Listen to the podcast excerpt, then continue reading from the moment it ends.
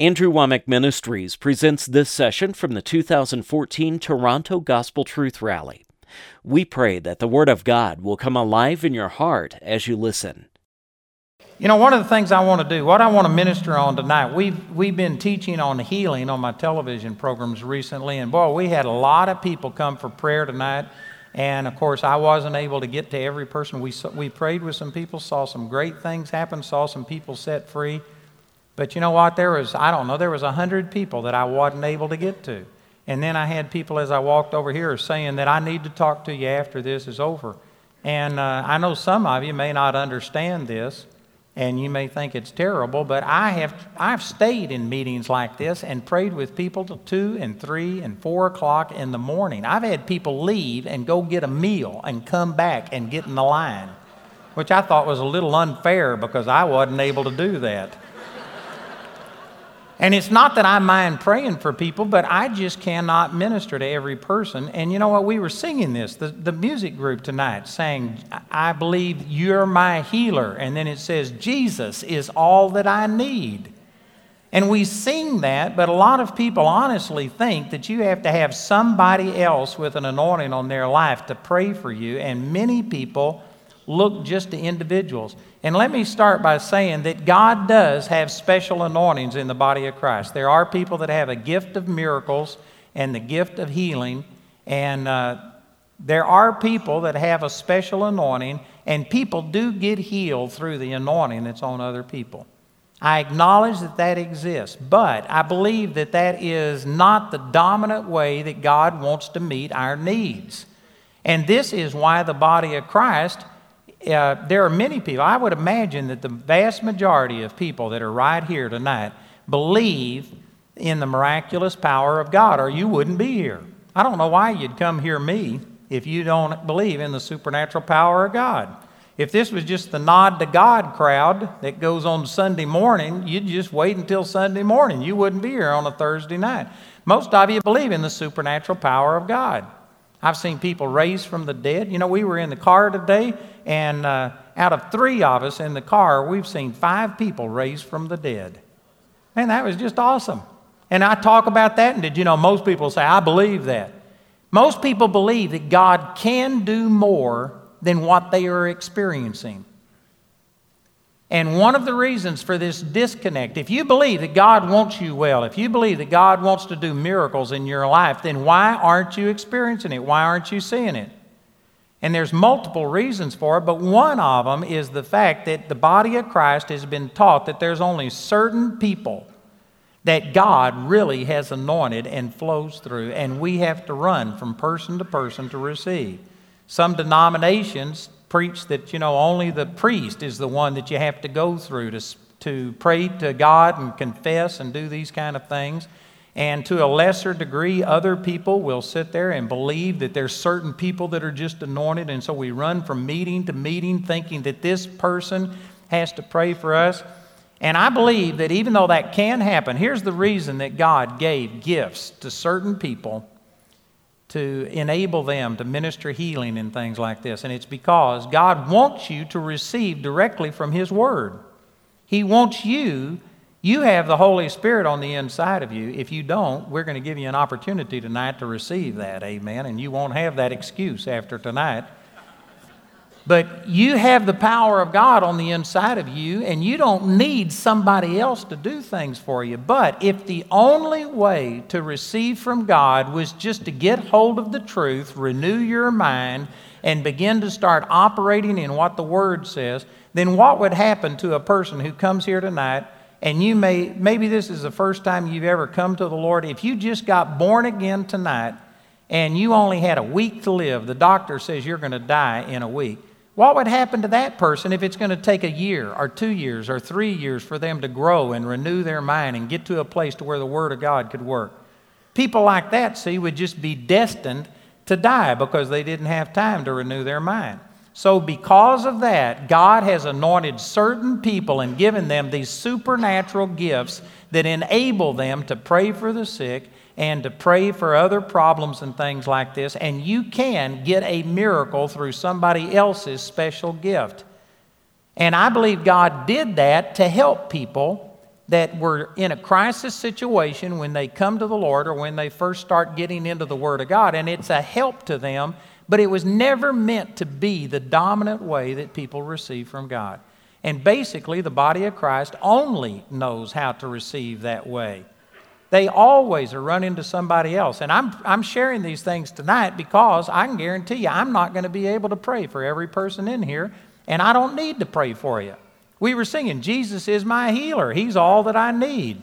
I want to get you to recognize that the power of God that's on the inside of you is already sufficient to produce whatever miracle it is that you need.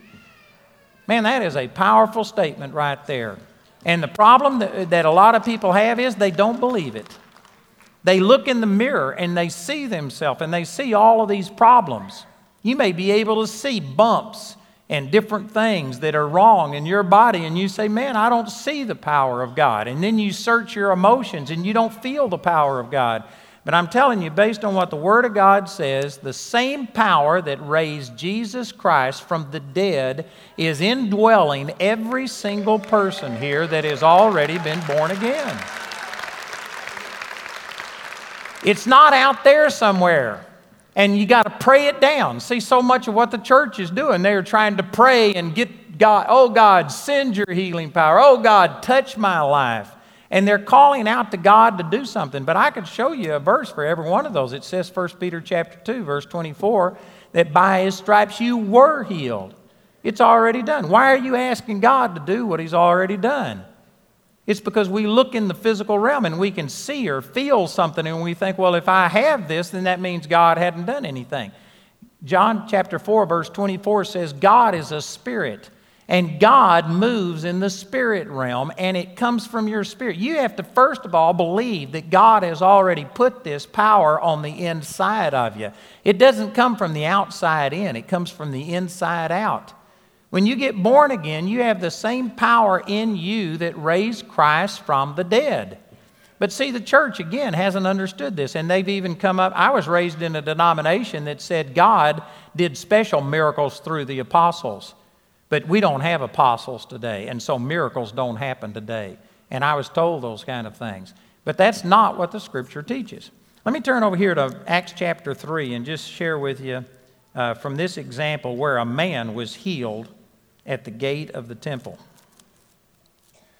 This is in Acts chapter 3. And Peter and John were going into the temple at the hour of prayer. That's verse 1. And in verse 2, it says, And a certain man, lame from his mother's womb, was carried, whom they laid daily at the gate of the temple, which is called Beautiful, to ask alms of them that entered into the temple who seeing Peter and John about to go into the temple, asked an alms. And Peter, fastening his eyes upon him with John, said, Look on us. And he gave heed unto them, expecting to receive something of them. Then Peter said, Silver and gold have I none, but such as I have give I thee in the name of Jesus Christ of Nazareth. Rise up and walk. And he took him by the right hand and lifted him up and immediately his feet and ankle bones received strength, and he leaping up stood and walked and entered with them into the temple, walking and leaping and praising God. Man, this is a great miracle. And as you read about this in the next chapter, it says that this man was over 38 years old, and it says that he was lame from his mother's womb. So he had been lame for 38 years. And Peter just looked at him and said, Silver and gold have I none, but such as I have. Did you know that that statement right there would get him kicked out of nearly any church in the body of Christ today? People sit there and say, Well, how dare him say that he has it? It's only Jesus that can heal. Of course, it's only Jesus that can heal, but his power isn't out there, it's in you. And you have the power of God. It's not your power. You aren't the source, but that power is in you. And one of the things that's really hurt the body of Christ is they come along and say, Well, you can't do anything. You know, they will take a scripture like John chapter 15 where Jesus says, Without me, you can do nothing. And so they will just take this and start amplifying on it and saying, We're nothing. We can't do nothing. We have nothing. We are nothing. And oh God, we are nothing, but would you please move? That's wrong. It is true that Jesus said, Without me, you can do nothing, but the scripture says he's never with, we're never without him. He'll never leave us nor forsake us, that his power dwells on the inside of us if somehow or another you could just separate yourself from Jesus, well, then it's absolutely true that you can't heal a gnat. You can't do anything. You are not the power source.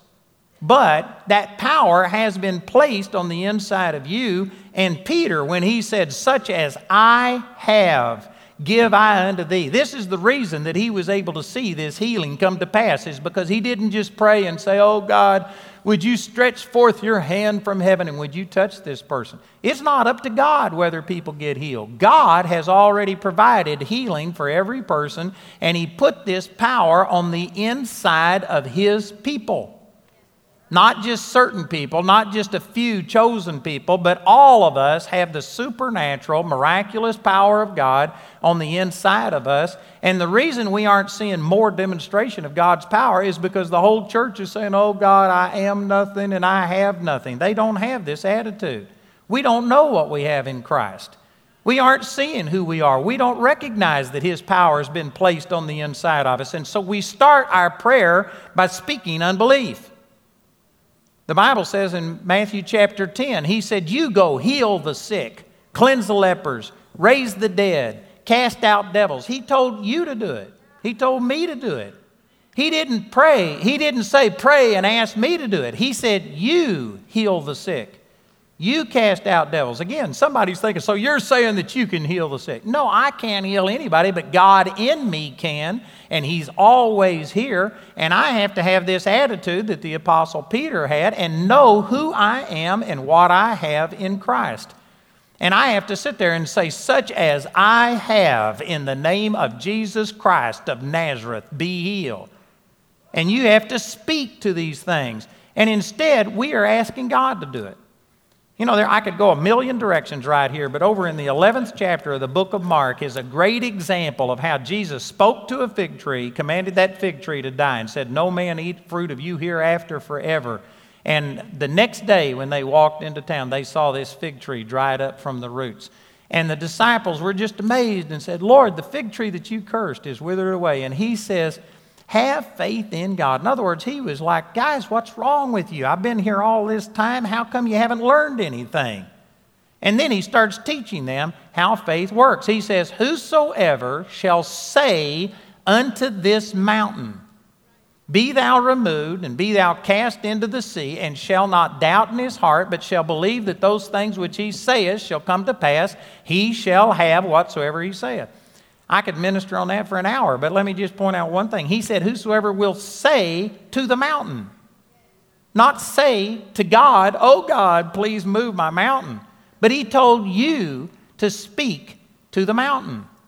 The mountain in this situation is talking about your problem. If it's financial, if it's emotional, if it's physical, healing, whatever it is, whatever your problem is, he said, Whosoever will say to that problem, be removed and be thou cast into the sea. And if you don't doubt in your heart, but believe that what you say comes to pass, then you will have whatsoever you say.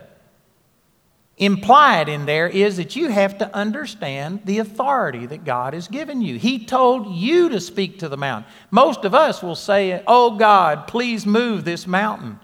That's not what He told us to do. He told you to speak to the mountain.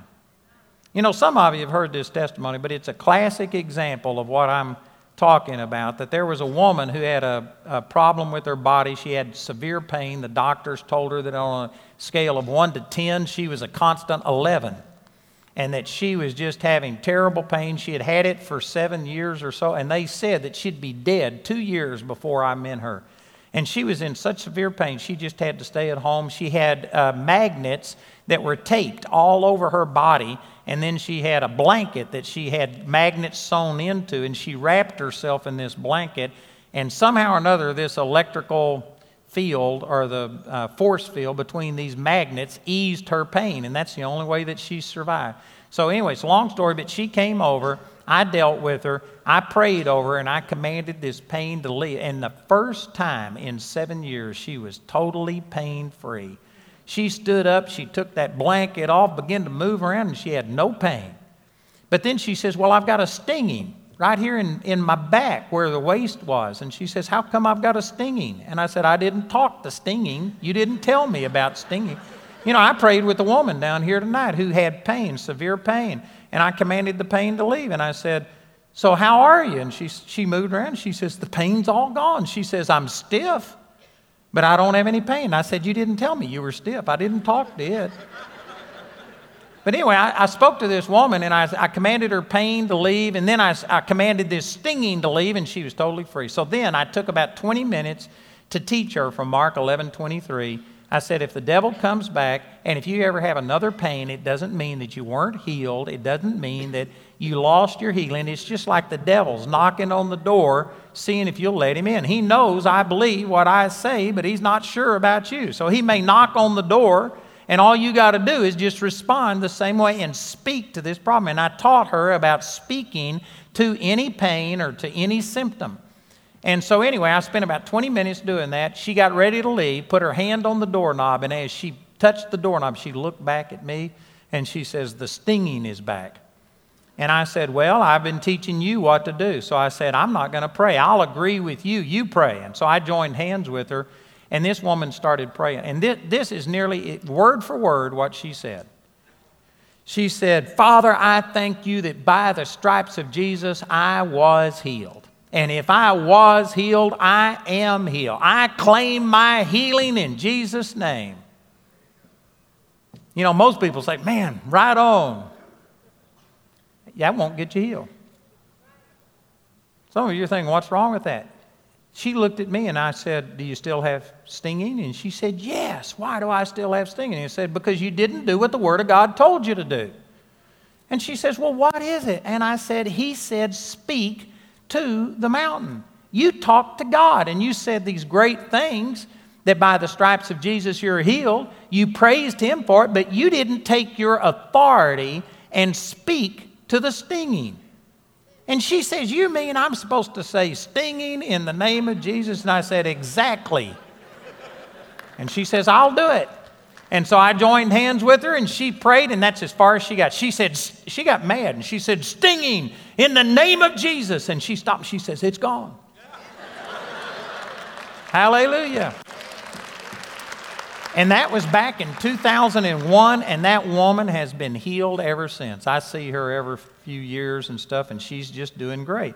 But see, most people don't do what the Word says. They, they say, Oh God, would you please touch me? Would you, God, would you take this stinging away? That's not what God told you to do. God's already done his part. God sent his son, and his son took your stripes and bore your sicknesses. And according to 1 Peter 2:24, by his stripes you were healed. It's already done. And then, according to Ephesians chapter 1, verse 18, the same power that raised Jesus Christ from the dead now indwells every born again believer. It's not out there somewhere, it's in here. It's not your power, it's His power, but it's in you. And you have to believe that you've got it and take that authority and speak and say, stinging or whatever it is that's your problem, pain, joints, in the name of Jesus, I command you to respond, and I resist you and command you to get out of my body. And there's not very many Christians, see, that are doing this. I travel a lot and I hear prayers, and people will say, Oh God, we are nothing, we have nothing, but we know that all things are possible to you. Would you please touch us? And it sounds good, but you'll not get well that way. You won't see the power of God. You aren't doing what He said. Again, I go back to Acts chapter 3. Peter, see, he didn't even pray a prayer. Did you know most people today think, this is terrible? This is terrible. He didn't even ask God to heal this man. He didn't pray, he didn't ask for anything. He just said, Such as I have, give I unto thee. In the name of Jesus Christ of Nazareth, rise and walk. And then he reached down and grabbed him by the hand and yanked him up, pulled him up. There's not very many people, see, that take that approach. We, we pray chicken prayers, is what I call it. It's safe to pray, Oh God, I can't do anything, but would you please stretch forth your hand? And you just put it all off on God, and if nothing happens, well, then we come up, well, God works in mysterious ways. It must not have been God's will. Maybe God's teaching you something. Maybe God's going to wait longer. And that, anybody can pray a prayer like that. But the scripture, again, didn't tell us to pray for the sick. Now, there, it mentions praying for the sick. There's nothing wrong with praying for the sick, but we need to pray with authority and command the healing to come. And instead of doing that, we just ask, like, God, we can't do anything. We're just waiting on you. We aren't waiting on God to touch you, God is waiting on you to open up your heart and receive. Peter said, Such as I have. You know, this friend of mine was in Africa and he held a meeting over there and he started seeing people healed of all kinds of things blind eyes open, deaf ears open, people coming out of wheelchairs. And uh, he held this crusade and there was tens of thousands of people there and they saw a lot of miracles happen. The next day he was walking through the marketplace. And of course, in Africa, all of the people there were black. This was a white man and so he stood out. Everybody recognized him, and they, plus they had his posters plastered all over the city, so people knew who he was. And as he was walking through the marketplace, people started running up to him and wanting to touch him. And his first reaction was to say, Oh, it's not me. It's not me. It's Jesus. Don't look at me. Look at Jesus. That's the way that a lot of people respond today. But before he could do that, before he could even say anything, the Lord spoke to him and he said, Dave, he says, What would you have thought if when I was riding into Jerusalem on that donkey and they began to put the palm branches in the uh, way and put their garments down and cry out, Hosanna, glory to God, you know, praising Jesus as he entered into Jerusalem. What would you have thought if that donkey would have said, It's not me, it's not me? He said nobody was praising the donkey, they were praising the one that was riding on the donkey. And he says, You're just the donkey. He says, Let them touch you. They're, they're after me in you, they see me in you.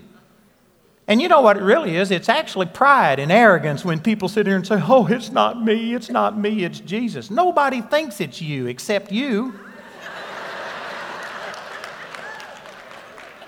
And you're sitting here, well, I'm just trying to be humble. No, you're just self centered. You're just thinking everybody thinks you're awesome. Nobody thinks you're awesome but you. You know what? I know that people don't.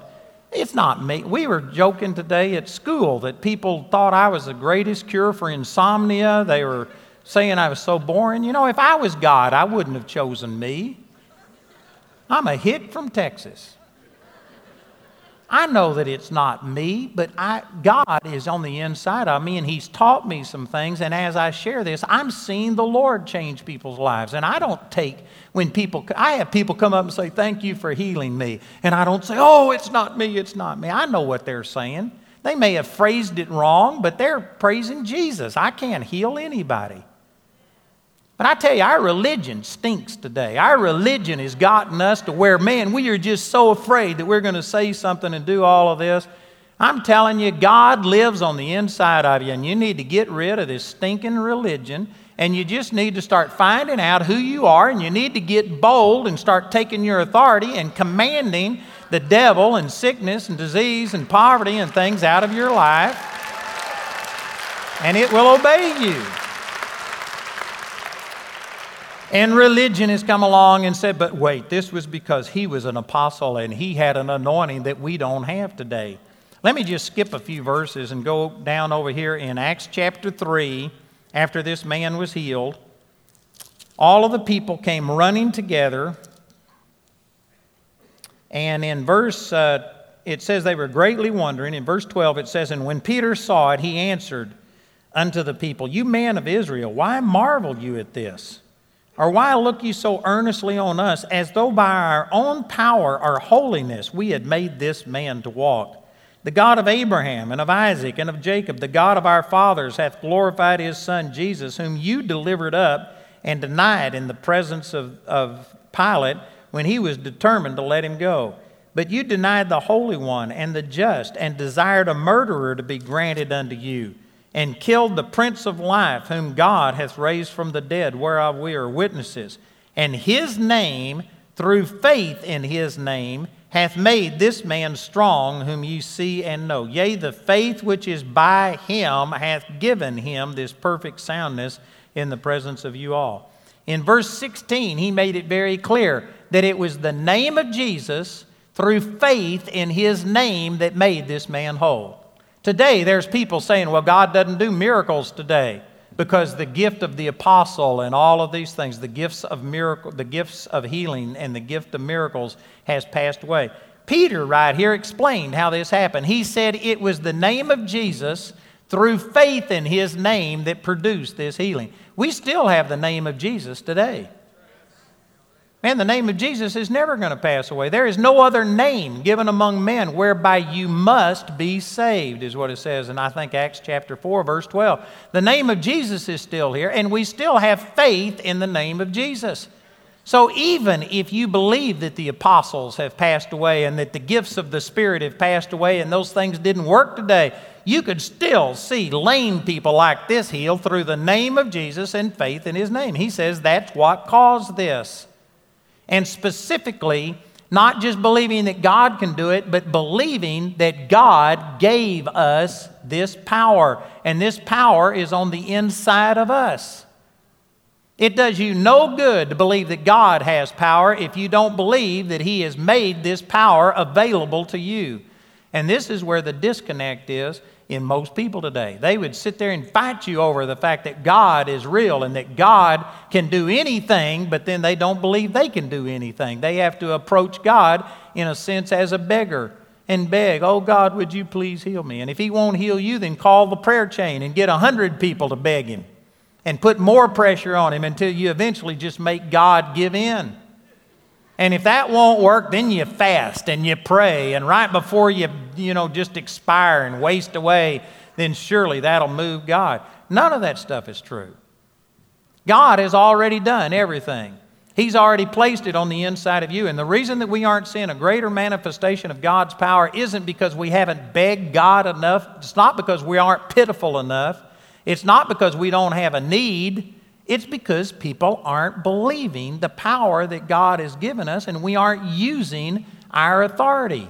The Bible says in James chapter 4 verse 7 it says submit yourselves therefore unto God resist the devil and he will flee from you.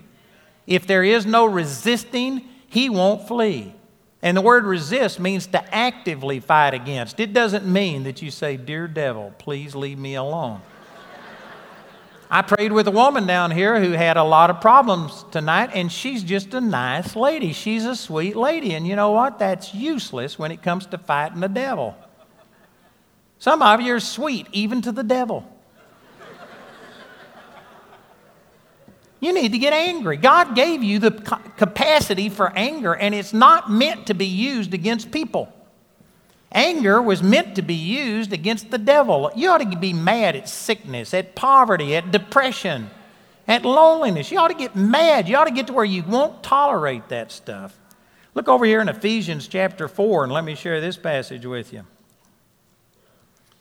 This is Ephesians chapter 4 and verse 28. It says, Let not the, uh, excuse me, that was wrong verse. Verse 26. Be ye angry and sin not. Let not the sun go down upon your wrath, neither give place to the devil. Most people in here, I bet you, have been taught that when this says, Be angry and sin not, let not the sun go down upon your wrath. Most people have been taught to believe that this is talking about that God knows we're only human. We will get mad. We will mess up. And so God basically tolerates it just as long as you get it confessed every night before you go to bed. That's not what this is saying. This isn't saying that it's okay to be angry during daylight, but you can't let the dark, you know, settle on your anger. This is saying be angry and sin not. There is a righteous type of anger, there is a godly anger that isn't sin. Getting mad at people is not right.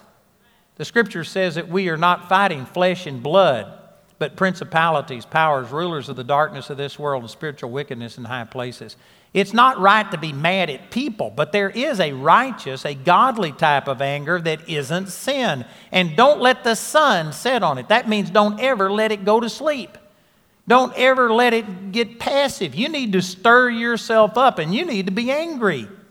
You need to recognize God gave you power. And the reason most of us tolerate things from the devil is because honestly, we don't recognize the power and the authority that we have. And so we go to the Lord passively, like, oh God, would you please do something? And we don't feel that we have the ability. You in yourself, your natural physical self, can't overcome things, but the born again you has the same power living on the inside of you that indwelt Jesus, because it is Jesus living on the inside of you.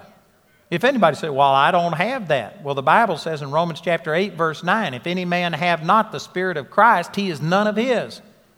If you don't have the Spirit of Christ, then you haven't been born again. If you have been born again, you have the Spirit of the Lord Jesus Christ living on the inside of you, and I guarantee you it's greater than any problem that you could ever come up against. You have this power, and we've got to start believing what God has given us, and then you resist the devil, and he will flee from you.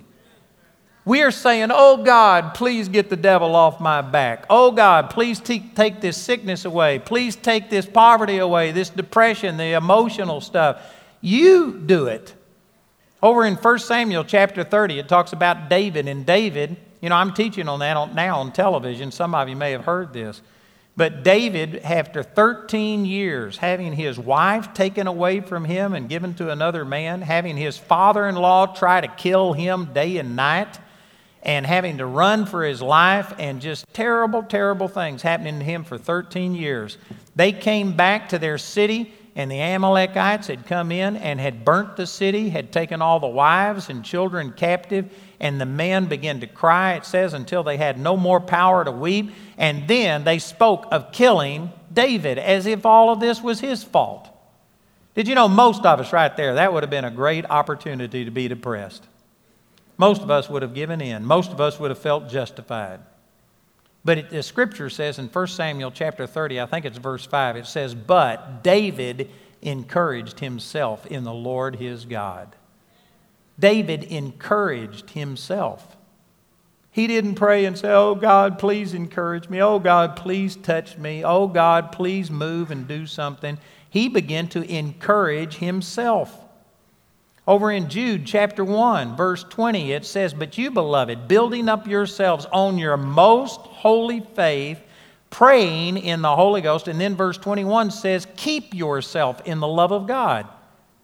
If you were to diagram that in a, you know, a sentence form and put a subject and a verb, object and stuff, then you would be the understood subject of that verse. You keep yourself in the love of God.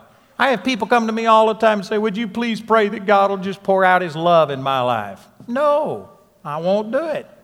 Because you're implying that it's up to God whether you experience His love. The truth is, it says that God's already commended his love toward us. Romans chapter 5, verse 8, in that he sent his son and died for us.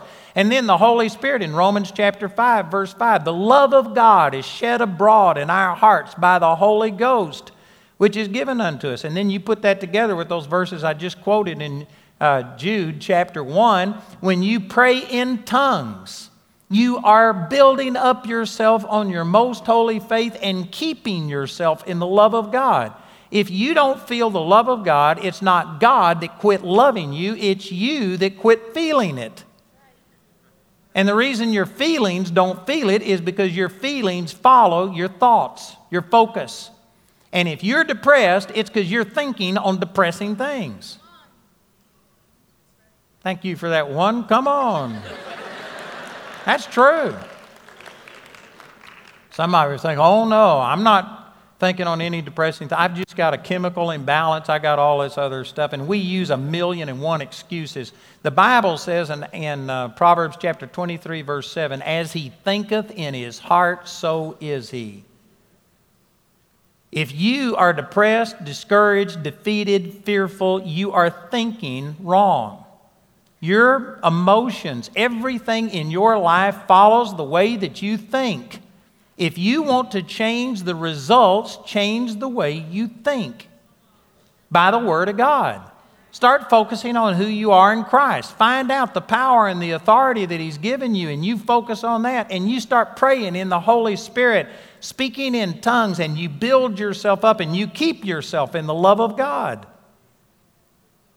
You know, I have discouragement come against me the same as anybody else does. I have a lot of bad things happen to me. Just because you're in the ministry doesn't mean that you're immune. As a matter of fact, I think it's opposite.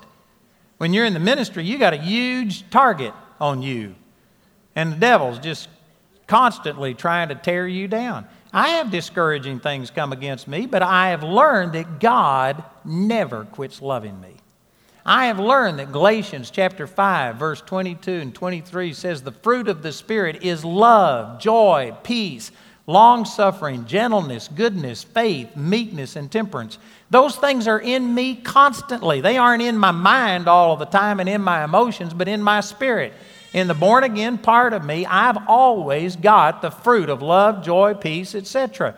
And so, if I don't feel those things, if instead I'm feeling discouragement and fear and worry, it's an it's a indication to me that I am not thinking on who I am in Christ. I'm not keeping my mind stayed on the Lord because Isaiah chapter 26, verse 3 says, The Lord will keep him in perfect peace whose mind is stayed upon him. If you don't have perfect peace, it's because your mind's not stayed upon him. Thank you for that thunderous silence.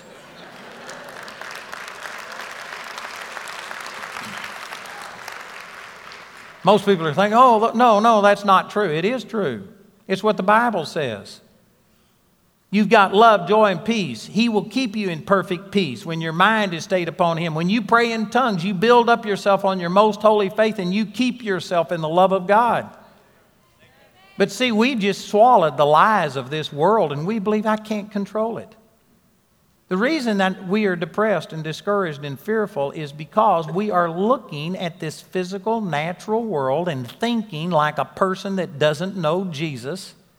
You aren't keeping your mind stayed on the Word of God, or you would have perfect peace.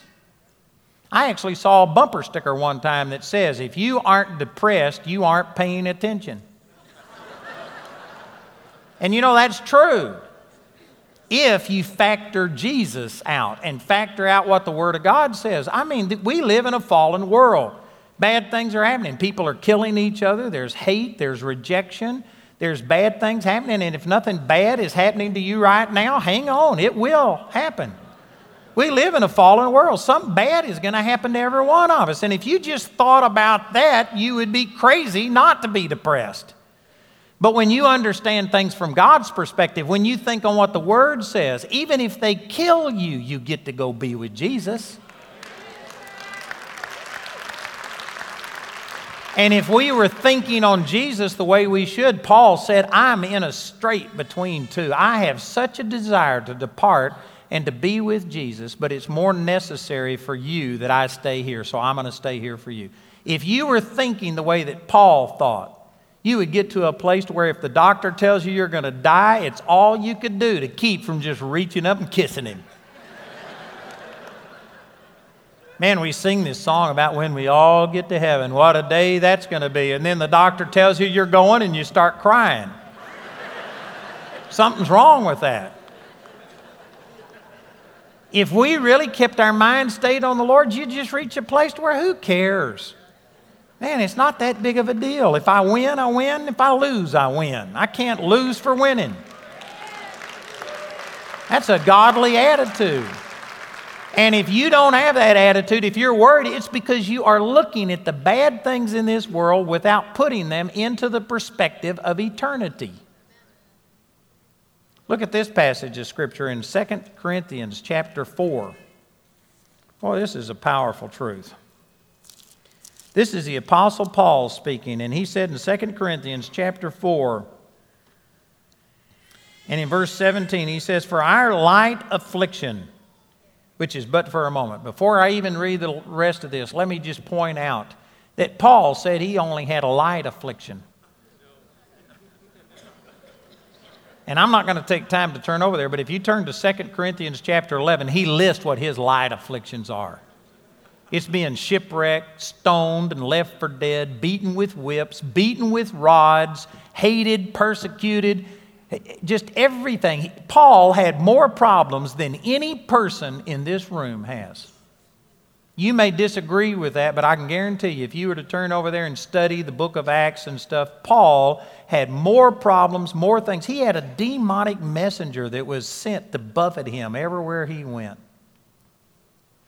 Paul had more problems than us, and yet he called it a light affliction. So if Paul's problems were bigger, and yet it was only a light affliction, how do you justify talking about how heavy your burden is? Here's a statement that could change your life, and that is that it's not what's happening to you that's really the problem, it's how you process it.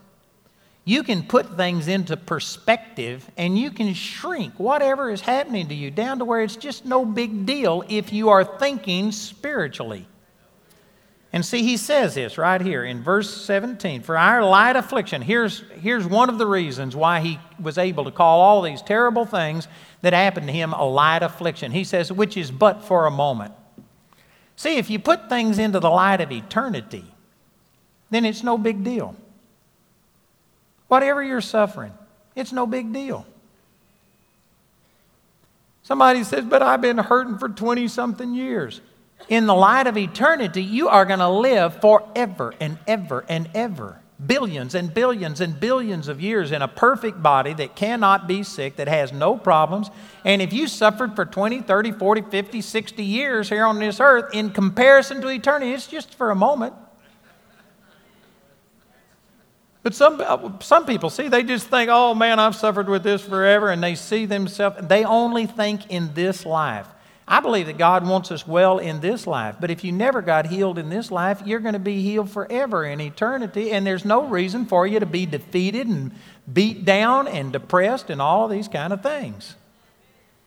I went to Charlotte, North Carolina, and ministered in a business. This man is a partner of mine, and every time I go to Charlotte, he invites me to minister in his business.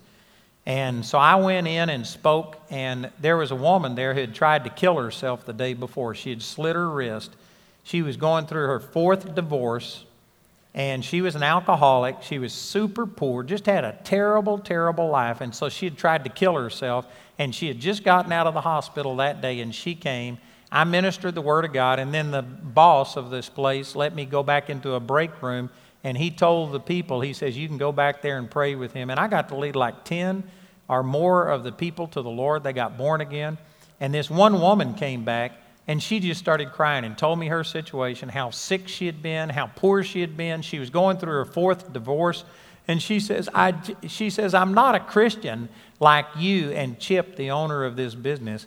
But she says, I know God's real. And would you pray for me that this, you know, divorce wouldn't go through, that God had saved my marriage? And I just stopped this woman and I said, Let me make sure I understood this right. I said, You aren't saved. And you know you aren't saved. She says, That's right. I said, If you were to die right this moment, you would go to hell. And she said, Yes. And I said, You would burn in hell for all of eternity. And she said, Yes. And I said, And you want me to pray for your marriage and not pray for your salvation? And she said, Yes. and I told this lady, I said, Don't you realize that after you burned in hell for a thousand years, you won't give a rip whether this marriage worked or not? Who cares about your marriage? You need to get saved. Now, I'm not saying that God doesn't care about marriage, but I'm saying, see, in perspective to eternity. We, we focus on this marriage problem. We focus on this physical problem. We focus on this financial problem, and we just can't see anything but that. But Paul said it's just a light affliction because it's only for a moment. If you were to put things in the light of eternity, some of the things that you obsess about, that you worry about, you'll, you'll totally forget it. If you didn't keep a diary, the things that bothered you today, the traffic that you got stuck in, what somebody said to you, something, did you know a year from now you wouldn't even be able to tell somebody what it was that kept you from rejoicing today? It's minor. Now, there are some people that have big problems, but still, compared to eternity, no problem is big. If you just were to put it in the light of eternity, and say, Is this problem going to change my eternity? I can guarantee you nothing is that big. And you could rejoice and say, It's just a light affliction. I've just been suffering with something for 20 years, but man, compared to eternity, it's no big deal. And when you got that attitude and quit being overwhelmed by it, quit being fearful of it, quit focusing on it, and instead, if you started focusing on the Lord, Jesus, the author and the finisher of your faith, your faith would abound and you'd find out that you'd get over these problems that much easier. Focusing on your problem amplifies the problem, makes the problem bigger. If you focus on Jesus, it makes Jesus bigger. You know, the scripture says, magnify the Lord. You can't really make God bigger. He is who He is, regardless of what you do. But in your perception, in your mind, you can make God bigger or you can make Him smaller. Whatever you focus your attention on becomes big. Whatever you neglect becomes small. And most of us are more focused on our problems than we are Jesus, the answer to our problem. And because of that, there are people that are depressed and discouraged and fearful. We need to focus on Jesus, and specifically, we need to focus on Jesus in us and see us as being able to do all things. What I have, I'm going to give unto you. And you start taking your authority and speak to those things. So, Paul here is saying, Our light affliction, which is but for a moment, worketh for us a far more exceeding and eternal weight of glory, while we look not at the things which are seen, but at the things which are not seen. The things which are seen are temporal, are temporary, but the things that cannot be seen are eternal. Here's the second thing he talks about. He wasn't looking at just the physical things. He wasn't just going by what the doctor says, what the banker said, what the lawyer said. He wasn't looking at the physical, he was looking at spiritual things. He says he was looking at things that can't be seen. If they can't be seen, then how can you see them? You can see with your heart. Brothers and sisters, there's more to life than what you can see. There are some of you tonight that look around and you can say, well, there's hundreds of people in here. But did you know there's also thousands, tens of thousands, hundreds of thousands of angels in this place? I can say that based on the Word of God. Elijah and Elisha had thousands of angels surrounding them. And the scripture says that the New Testament believer, what we have is greater than what any Old Testament man had. So if one man had thousands of angels surrounding him, then I've got tens of thousands of angels surrounding me, and you've got tens of thousands of angels surrounding you. This place is crowded. There's things going on in the spiritual realm, and some of you think, well, I don't see them. That doesn't mean that they aren't here. That's just like somebody who says, I don't believe there's any television signals in this room. That doesn't mean they aren't here, it just means you aren't very smart. they are here. And all you'd have to do is just put a TV set up here and plug it in, turn it on, tune it in. And when you start seeing and hearing the signal, it's not when the signal comes. There are signals in this room right now. You just can't see and hear them because they're in a different realm. Well, I can guarantee you there are angels in this place. There is God in this place. And on the inside of you, there is a spiritual you that most people don't know about. You know, if you were, if we were to make contact and I talked to you on the phone said, and you said, I'm coming tonight, and I said, Well, how will I know who you are? You could describe you to me. You could tell me if you're a man or a woman, whether you're short or tall. You could tell me whether you're a blonde or redhead or whatever it is. You could describe your physical person, and you could probably describe your emotional state to me and say, Well, I'm a real quiet person. Or, man, I'm a real demonstrative person. You'll know me. I'm the one that's bouncing off the walls.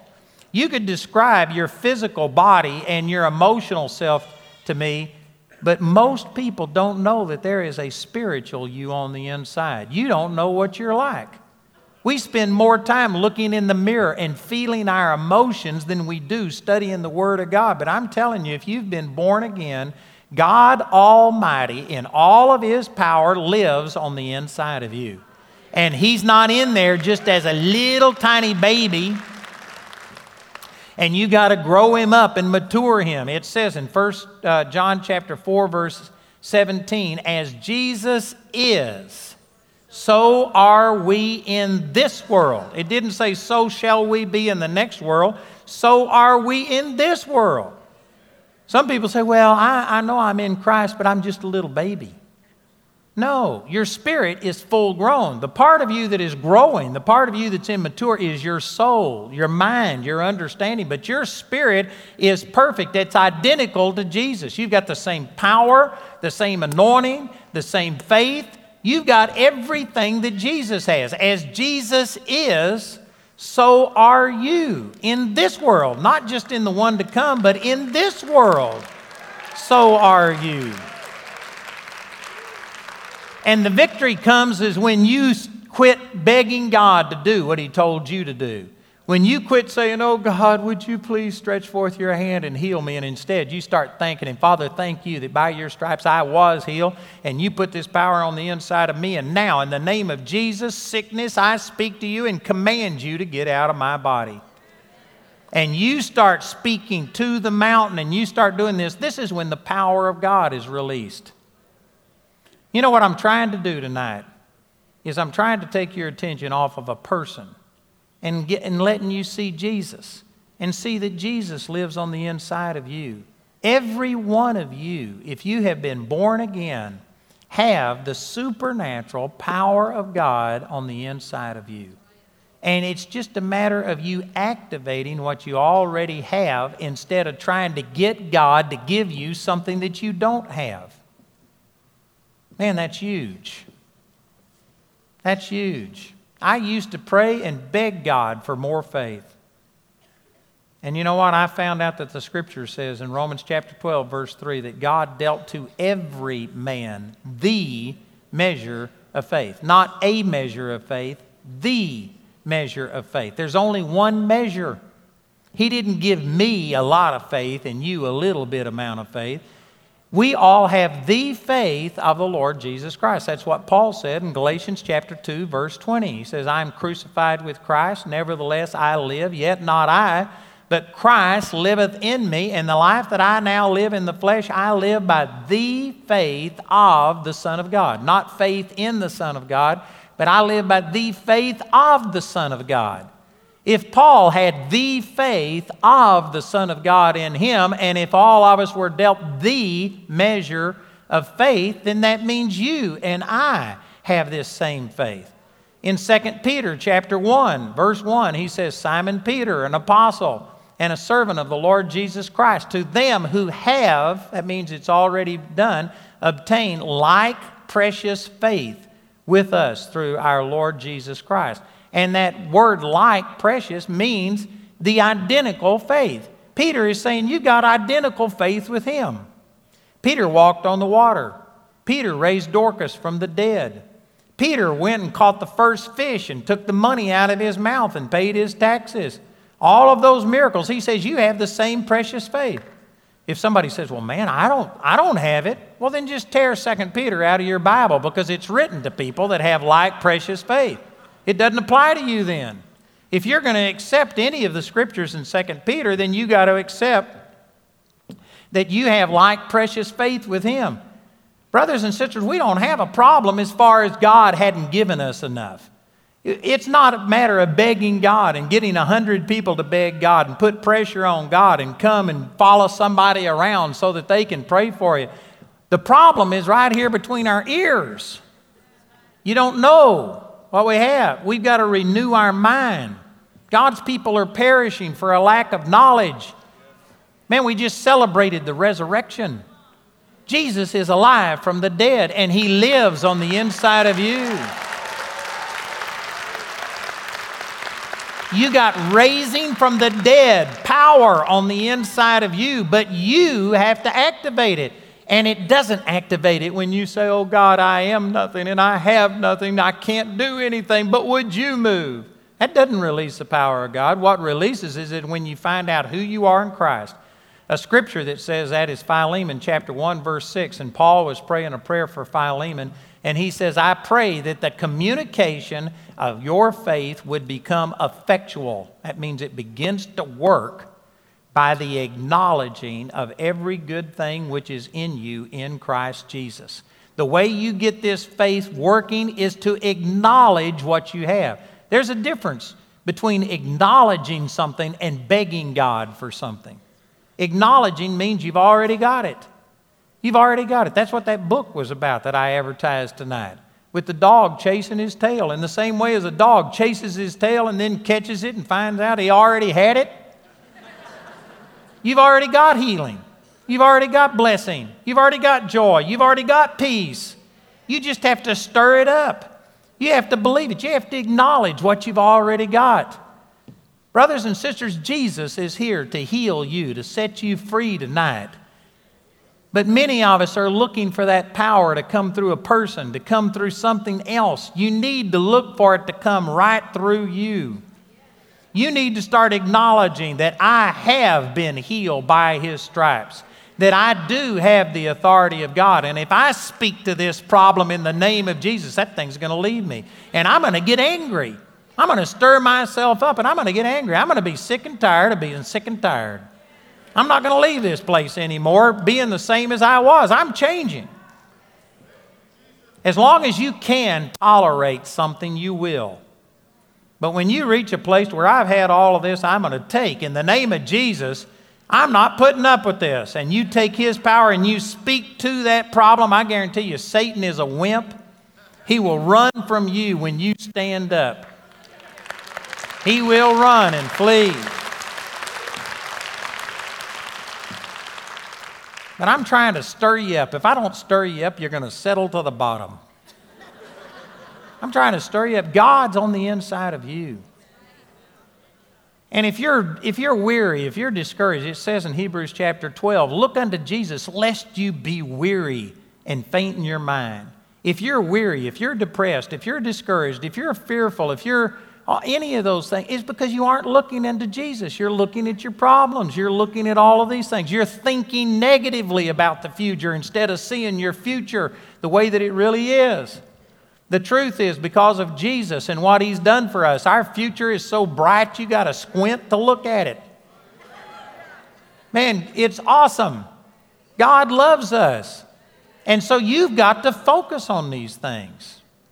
You need to see you, Christ in you, the hope of glory. I'm telling you, God loves you. Jesus rose from the dead, and he put this raising from the dead power on the inside of every believer in here. It says over in Matthew chapter 11, he said, John the Baptist is the greatest man that was ever born under the old covenant.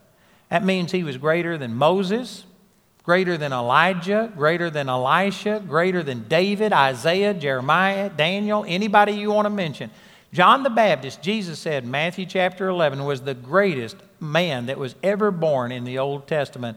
Nevertheless, he that is least in the kingdom of heaven is greater than him. If you think you are the puniest, sorriest saint that has ever been born again, if you think you're the sorriest Christian in this room, you're greater than John the Baptist, therefore greater than Moses, greater than Elijah, greater than any of this? Do you think Moses, do you think Elijah, do you think Daniel would be responding the way you are? And yet the Bible says that what you have is greater than any of them. Why do we approach things so impotent? Why do we approach it as, oh God, I'm nothing, would you please do something? It's because of unbelief. It may be unbelief that came through ignorance. Maybe you haven't heard it, but you've heard the truth tonight. You can't claim ignorance anymore. But you can't approach things passively. You got to find out who you are and start focusing and standing in the Spirit, standing in who you are in Christ instead of who you aren't in your natural self. You know, in my natural self, there's probably nearly every person in here is more talented than I am. I can't hardly do anything. I had some guys in my work fix my truck over things that were so simple, you, you would have thought anybody with half a brain could have figured this out. And I couldn't figure it out. You know what? In the natural, I'm just not the sharpest knife in the drawer. But I found out who I am in the Spirit, and I know who I am in the Spirit, and because of it, I have boldness and confidence. I'm telling you, you need to find out who you are in the Spirit and start standing up and resisting things. And I, I want to go back specifically to something I said tonight that, you know, we use the Holy Spirit to encourage ourselves. It says, But you, beloved, building up yourselves on your most holy faith, praying in the Holy Ghost, keep yourself in the love of God. Jude chapter 1, verses 20 and 21. The baptism of the Holy Spirit is where the love of God is shed abroad in our heart. You need the power of the Holy Spirit, and you need this gift of speaking in tongues. Without it, it's like charging hell with a water pistol. You just don't have enough power. Jesus said, You will receive power after that the Holy Ghost is come upon you. And when they received the baptism of the Holy Spirit in Acts chapter 2, verse 4, they spoke with other tongues. And I know that there's people in here tonight who don't have this baptism of the Holy Spirit. There's multiple things that happen. You can't encourage yourself in the Lord the way that the scripture talked about there. You can't build yourself up on your most holy faith. Also, when the Holy Spirit has come, Jesus said he would teach you all things and lead you into all truth and bring all things to your remembrance whatsoever I've spoken unto you. John 14, 26. The baptism of the Holy Spirit will make your understanding of the Word of God just come alive. The Holy Spirit's the one that wrote the Bible. And when you receive the Holy Spirit, you receive the author of the Bible. He will explain it to you. When I received the baptism of the Holy Spirit, the next day it's like every time I read a scripture, it was God just yelling at me. The Bible came alive. And there's some of you that when you read the Bible, it doesn't do that for you. You need the baptism of the Holy Spirit. It's impossible for you to retain what I've talked about tonight because I've been talking about spiritual things. And it says in 1 Corinthians chapter 2 verse 14 that the natural man receives not the things of the spirit of God. They are foolishness unto him, neither can he know them because they're spiritually discerned. You have to have the Holy Spirit to give you a spiritual understanding of things. You'll lose this if you don't have this baptism of the Holy Spirit. And I hadn't got time to teach on all of this tonight, but I'm telling you, some people think they got all of this when they got saved. And yet, the Bible's, the, the uh, disciples confessed Jesus as their Lord. They were born again, and yet He told them to wait until the Holy Spirit was sent on the day of Pentecost. It was a separate experience from their born again experience. Being baptized in the Holy Spirit, you have the Holy Spirit with you and working with you, but there's a difference in being baptized in the Holy Spirit and just being born again. If you don't have the baptism of the Holy Spirit, and there's many ways you could tell that, but one of them is you need to speak in tongues. When you speak in tongues, that is a function of the Holy Spirit. When the people received the baptism of the Holy Spirit in the Bible, they spoke in tongues. If you don't speak in tongues, you need to receive this gift. And I tell you, it'll make the Word of God come alive. You can build up yourself on your most holy faith. You can keep yourself in the love of God. And it's just essential you need this. It's really, really important. So I hadn't got time to teach everything on it, but I'm telling you, it's my experience that the baptism of the Holy Spirit will change you, it will transform you. When I got the baptism of the Holy Spirit and started speaking in tongues, it changed me outwardly more than being born again did. I'm not saying that it's more important. Being born again is absolutely essential, it's the first thing, but that's inward. When the Holy Spirit comes, it takes all of the stuff that God put on the inside of you and it begins to start make it come alive on the outside of you. Is there anybody in here tonight that would just say, "Man, I don't think I have that." And if you if you have the Holy Spirit, you know you got it. It's not something you have to wonder about. If there's somebody saying here, "I'm not sure that I have that, but I'd like to receive it. I'd like you to pray for me that I could receive this baptism of the Holy Spirit and speak in tongues." If that's you, I'd like you to raise your hand and I want to pray with you.